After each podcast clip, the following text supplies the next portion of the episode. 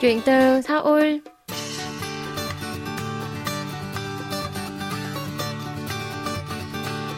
Xin chào tất cả quý thính giả, tôi là Minh Phương và đây là chuyên mục Chuyện từ Seoul được phát sóng trên đài phát thanh quốc tế Hàn Quốc ca bê ét World Radio.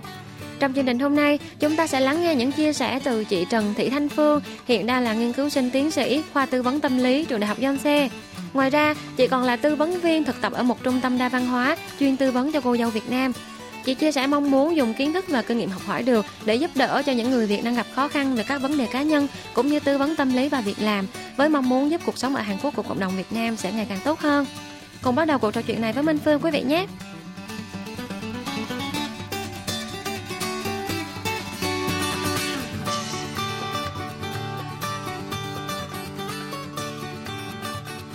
Mình tên là Thanh Phương, hiện nay đang học tiến sĩ học kỳ sáu tại trường Đại học Yonsei và cũng đang hoạt động trong trung tâm gia đình đa văn hóa ở thành phố Yangju với vị trí là giáo viên tiếng Việt và tư vấn viên thực tập cho gia đình đa văn hóa là người Việt Nam. Sau lần xuất hiện trên Chuyện từ Seoul khi còn đang hoạt động trong một tổ chức tình nguyện mang tên là Interheart thì hiện giờ chị đã rẽ hướng sang một con đường khác. Cơ duyên nào đưa chị đến với con đường hiện tại ạ? À? Sau khi mà mình hoạt động ở Interheart thì Interheart hầu hết là các bạn du học sinh và những bạn mà cùng học với mình thì cũng rất nghiệp, cho nên là mình cũng từ giã nhóm và mình mới bắt đầu để chuyển hướng sang gia đình đa văn hóa. Và sau khi mà mình vào trong gia đình trong trung tâm gia đình đa văn hóa thì mình mới bắt đầu có những thấy những chị em Việt Nam của mình có những sự khó khăn trong cuộc sống, và đặc biệt là có một lần mình đi thông dịch uh, cho tòa án, và trong cái đợt thông dịch đó thì mình gặp một cô dâu. Và khi mà mình bước vào trong cái việc mà thông dịch cho cô dâu thì mình rất là bị sốc. Tại vì lần đầu tiên mình gặp cô dâu đó ở trong nhà, nhà giam. Khi mà mình nói chuyện với cô dâu đó thì cô dâu đó dường như là không không còn tỉnh táo nữa, và chỉ nói là tôi muốn về nhà, tôi nhớ con của tôi. Và hỏi câu nào thì cũng chỉ nói có hai câu đó thôi. Và đến cuối cùng mới thì theo mình biết thì cô dâu đó bị trục xuất về Việt Nam bởi vì tội hành hung mẹ chồng. Và khi mà mình nghĩ đến cô dâu đó thì mình cảm thấy rất là sót, và cũng cảm thấy là tại sao phải đến cái trường đến cái mức là phải bị khủng hoảng tinh thần đến như vậy. Và cũng có một và cùng đợt đó thì mình gặp một giáo sư cũng học cũng là giáo sư ở trong uh, cái ngành học mà mình đang học, và ông nói là ông đang tìm một người học trò là người Việt Nam để có thể giúp ông trong cái việc là tư vấn cho những người nữ kết hôn Việt Nam, bởi vì dù cho những người nữ kết hôn Việt Nam có giỏi tiếng Hàn hoặc là có thông dịch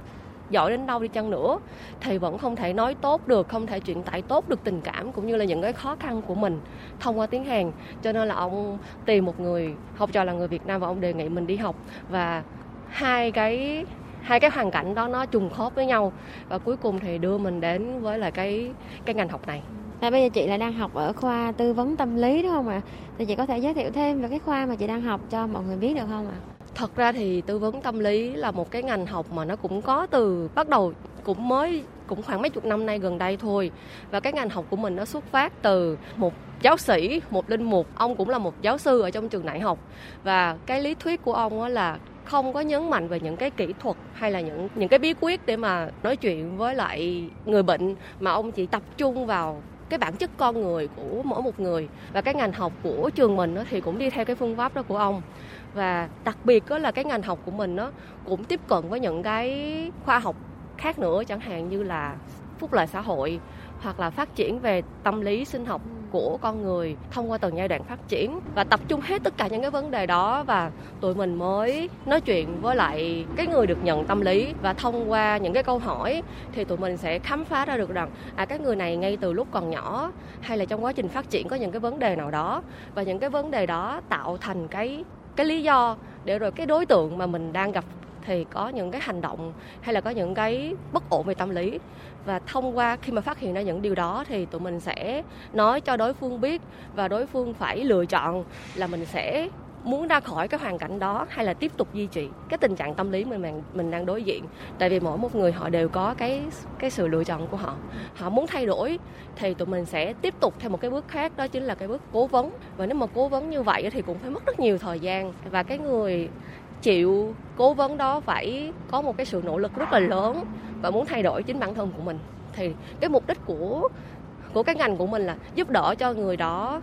phát hiện ra bản thân của mình, thay đổi và sống tốt hơn. cụ thể hơn về những môn học và những nội dung nghiên cứu mà chị tiếp cận ở trường với cái ngành là tư vấn tâm lý này là gì ạ? Ở các môn học mà mình học ở trường á thì là chẳng hạn như là đánh giá tâm lý qua các phương pháp trắc như là trắc nghiệm thông qua câu hỏi hoặc là hình ảnh hoặc là tranh vẽ, và đặc biệt á là đặc điểm của các bệnh về tâm lý hoặc là tư vấn theo nhóm, trauma, phân tâm học và tâm lý học phân tích. Nội dung của hầu hết các môn học á là giúp cho nhận biết được đặc điểm hoặc là tính cách tiêu biểu của từng chứng bệnh về tinh thần để có thể dễ tiếp cận hơn với người nhận tư vấn và tạo ra mối quan hệ tin tưởng lẫn nhau và cùng thay đổi trong quá trình tư vấn. Ở đây thì mình muốn nhấn mạnh là tại sao lại cùng thay đổi ở đây? Bởi vì mỗi một người á, trong cái mối quan hệ của người tư vấn và người nhận tư vấn là mối quan hệ hỗ trợ tương tác với nhau, và ai trong chúng ta thì cũng có những cái vô thức, cũng có những cái tổn thương ở trong lòng của mình, và những cái vô thức mà mình không nhận thức được á, thì thông qua cái mối quan hệ này thì chúng ta sẽ cả hai bên cùng được nhận ra cái cái cái sự vô thức của mình và cùng nhau thay đổi. Và đây chính là cái điều mà chính bản thân mình cũng yêu thích, tại vì mình cũng muốn khám phá bản thân của mình và cái đối tượng mà mình tư vấn họ cũng muốn khám phá ra bản thân của mình, cho nên mình rất vui vì là cảm thấy rất thú vị với công việc này. Cho nên là thông qua cái quá trình tư vấn đó, không chỉ là cái người nhận được tư vấn nhận thức được bản thân của mình mà bản thân mình cũng nhận được điều đó, cho nên là cái mục đích cuối cùng đó chính là cùng nhau phát triển và cùng nhau thay đổi. Và môn học mang lại cho chị nhiều kiến thức nhất cũng như là để lại cho chị nhiều ấn tượng nhất là môn nào ạ? Thật ra thì trong suốt bốn học kỳ á, thì mình học tới những mười hai môn, mà môn nào cũng ấn tượng và mới lạ, bởi vì mình không có chuyên về tâm lý ở đại học cũng như là ở thạc sĩ. Thế là khi mà bước vào trong cái học tiến sĩ á, thì đối với mình á, thì môn nào cũng khó, môn nào cũng mới. Nhưng mà ấn tượng nhất á, là học kỳ nào cũng phải dịch sách tiếng, tiếng Anh, ít nhất là một quyển. Nhưng mà nếu mà một quyển mà một mình dịch trong vòng sáu tuần lễ á, thì sẽ là chuyện không thể. Nhưng mà cũng, cũng may á, là cái lớp học của mình đó là tiến sĩ và thạc sĩ học chung với nhau, và một lớp học thì khoảng tám mươi người, cho nên là cứ sáu nhóm chia đều như thế thì khoảng mười hai, mười đến mười hai người một nhóm. Thế là tụi mình chia ra, hoặc là ờ, bên cạnh đó, đó thì có sự giúp đỡ của các bậc đàn anh, có sự giúp đỡ của các bạn cùng học, chia sẻ tài liệu. Cho nên đó là ở trong cái quá trình mà mình học như vậy, cái điều mà mình cảm thấy ấn tượng nhất đó chính là tinh thần tập thể, sự giúp đỡ lẫn nhau. Đó là cái điều mà mình ấn tượng nhất. Chị thì chuyển từ một ngành khác sang, thì chắc hẳn là mình khi mà đi sâu vào những cái kiến thức chuyên môn thì mình sẽ có một số những cái khó khăn nhất định. Thì chị đã làm như thế nào để mà vượt qua được những khó khăn đó? Đúng là trong cái thời gian đầu mới chuyển sang ngành này á, thì mình rất là khó khăn. Nhưng mà cũng... Cũng cảm ơn là có gia đình chồng cũng như gia đình của mình khích lệ. Nhưng mà quan trọng hơn hết đó là những cái người cùng học chung với mình. Tại vì nếu như mà những cái người cùng học chung với mình mà không quan tâm đến mình thì chắc là mình cũng chẳng có thể đi đến trên đến bây giờ. Nhưng mà thật ra thì có những cái người, có những bạn học chung, có những cái bạn cùng khóa, có những đàn anh, và đặc biệt có là những cái người đàn anh nó nghĩ mình là người nước ngoài, cho nên là đặc biệt là rất cưng chiều và rất là ưu ái, và thường hay chia sẻ tài liệu một cách vô điều kiện. Có nghĩa là chị ơi cho em cái này, chị ơi cho em cái kia. Thế là mấy chị cứ chia sẻ một cách vô, vô điều kiện. Và mấy chị còn ngồi xuống để mà có thể giảng dạy lại những cái kiến thức mà mình không có, mình hỏng. Cho nên là bản thân của mình thì mình không làm được gì. Nhưng mà cũng may là có các sinh, có các anh, các bạn, các anh và các bạn cùng học giúp đỡ. Cho nên là mình mới có thể đi được đến ngày hôm nay.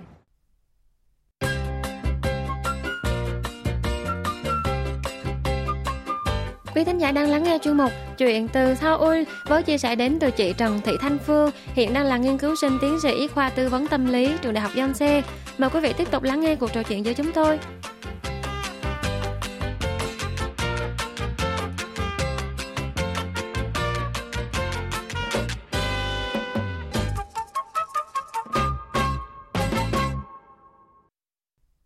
Và có một điều là khác với phương Tây á, thì ở Việt Nam có không ít người vẫn mang cái nhận thức là những ai mà có vấn đề về thần kinh hoặc là bị tâm thần thì bắt buộc mới phải đi gặp bác sĩ tâm lý. Cứ nghe đến chuyện là đi gặp bác sĩ tâm lý thì nghĩ là ô, tôi đâu có bị gì về thần kinh đâu, tại sao tôi phải đi. Thì chị, bản thân chị đang học về ngành này thì chị nghĩ sao về điều này ạ? À?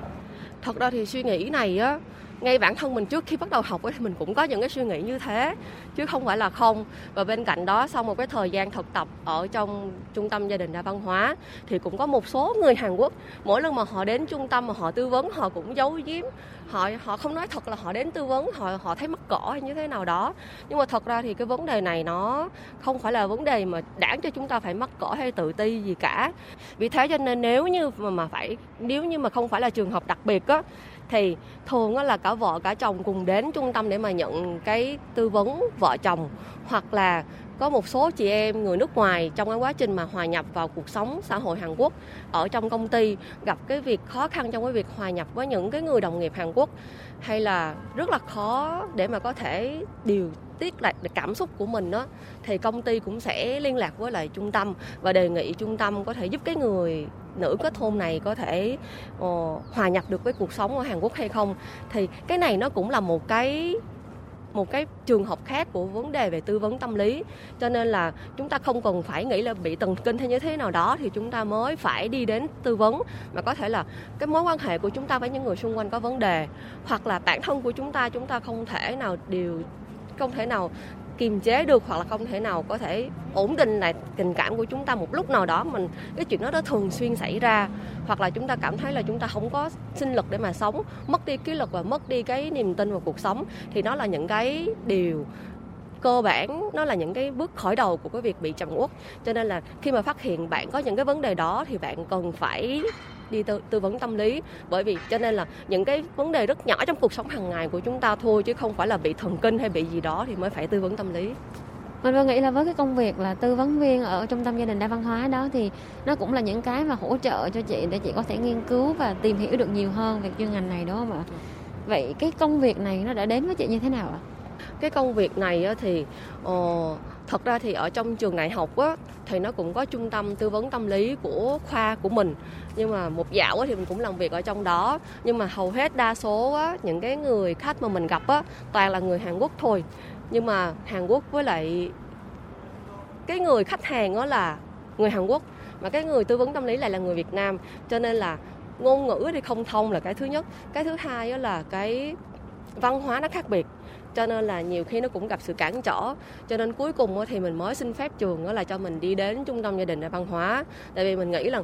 cái đối tượng mà mình cần phải tư vấn không phải là người Hàn, mà mình bắt đầu học cái cái ngành này là dành cho người Việt Nam, cho nên là mình đã đi đến trung tâm gia đình đa văn hóa để mà xin tư vấn. Nhưng mà cũng cảm ơn là cái khoảng thời gian trước khi mà bắt đầu học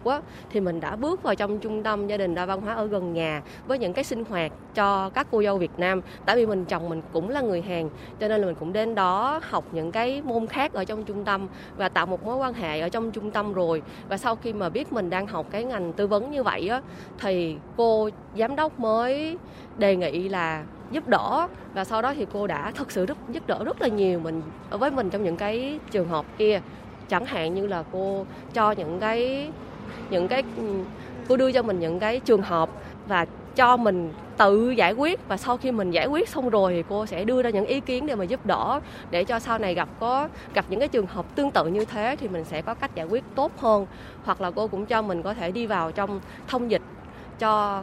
những cái những cái tư vấn viên khác, và những cái tư vấn viên đó họ có những cái kinh nghiệm lâu năm trong nghề, và thông qua đó thì mình cũng có thể học hỏi được rất nhiều từ những cái tư vấn viên khác. Bản thân chị cũng là một cô dâu kết hôn với người chồng Hàn Quốc và chị còn là tư vấn viên thực tập ở trung tâm nữa, thì cảm nhận chung của chị về những vấn đề mà hiện nay các chị em cô dâu Việt Nam đang sinh sống tại Hàn Quốc thường gặp phải là gì ạ? Ờ, theo mình thấy á, thì các cuộc chị em cô dâu người Việt Nam của mình đang sống ở Hàn Quốc á, thì khi mà bắt đầu một cuộc sống mới ở Hàn Quốc đều phải trải qua các giai đoạn thích ứng, chẳng hạn như bắt đầu á, là ờ, thích ứng với cuộc sống Hàn Quốc, xong rồi sau đó thì mang thai, sinh con, nuôi con, xong sau đó đi tìm việc làm và bắt đầu mới hòa nhập vào trong cái cuộc sống ở Hàn Quốc. Thì mỗi một cái giai đoạn như vậy á, chị em Việt Nam của mình đều sẽ có những cái khó khăn chung và cũng có những cái khó khăn riêng tùy theo cái hoàn cảnh của mỗi người. Và nếu như mà không xử lý tốt những cái khó khăn đó thì sẽ dẫn đến cái việc là hiểu lầm và có những cái bất hòa với gia đình chồng của mình, rồi có những cái bất an, lo lắng, trong cuộc sống ở Hàn Quốc cũng như là lo lắng cho gia đình của mình ở Việt Nam nữa. Cho nên dẫn đến cái việc là trầm cảm, tinh thần hỗn loạn hay trong cái giai đoạn mang thai hoặc là trong cái giai đoạn sau sinh sau khi sinh em bé. Cho nên là trong cái quá trình hòa, và thêm vào đó nữa là trong cái quá trình mà các bạn hòa nhập vào xã hội Hàn Quốc thì các vì ngôn ngữ bất đồng và văn hóa khác biệt cho nên là cũng phát sinh ra những cái mâu thuẫn với đồng nghiệp hay là dẫn đến tinh thần căng thẳng, u uất hay là bất an vân vân, làm cho cuộc sống ở Hàn Quốc nó cứ xoay trong cái vòng luẩn quẩn là bất an, lo lắng, không có tương lai, mù mịt và cảm thấy là mình không biết phải như thế nào. Nhưng mà thật là làm cho cái cuộc sống ở Hàn Quốc đó, nó nó nó dường như không có niềm vui, không có hạnh phúc. Cho nên là mình thấy là như vậy thì sẽ làm cho chị em của mình bị mất đi niềm tin vào cuộc sống.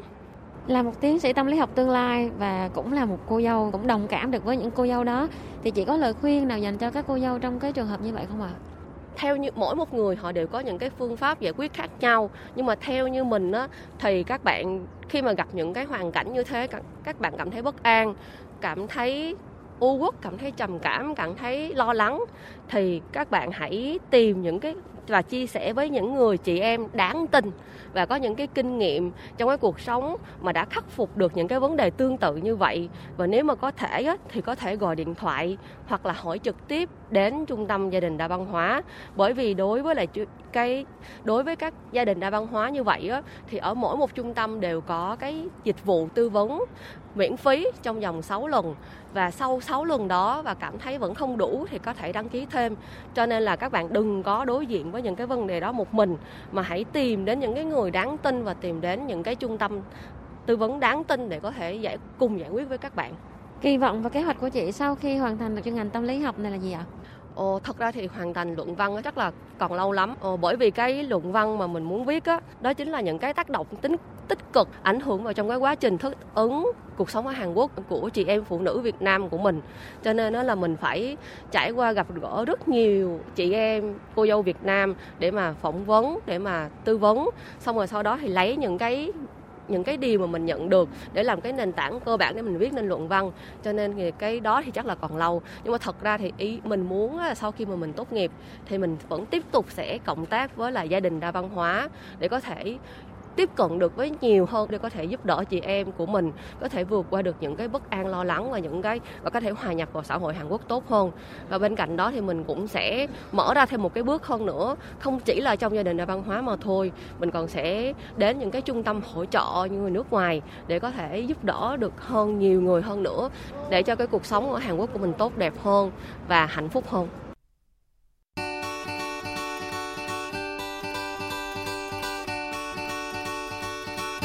Tạm biệt chị Thanh Phương, Minh Phương cũng xin gửi lời chào tạm biệt đến các quý thính giả. Cảm ơn quý vị đã luôn đồng hành và theo dõi những câu chuyện của Chuyện Từ Seoul, và xin hẹn gặp lại quý vị trong những tuần sau.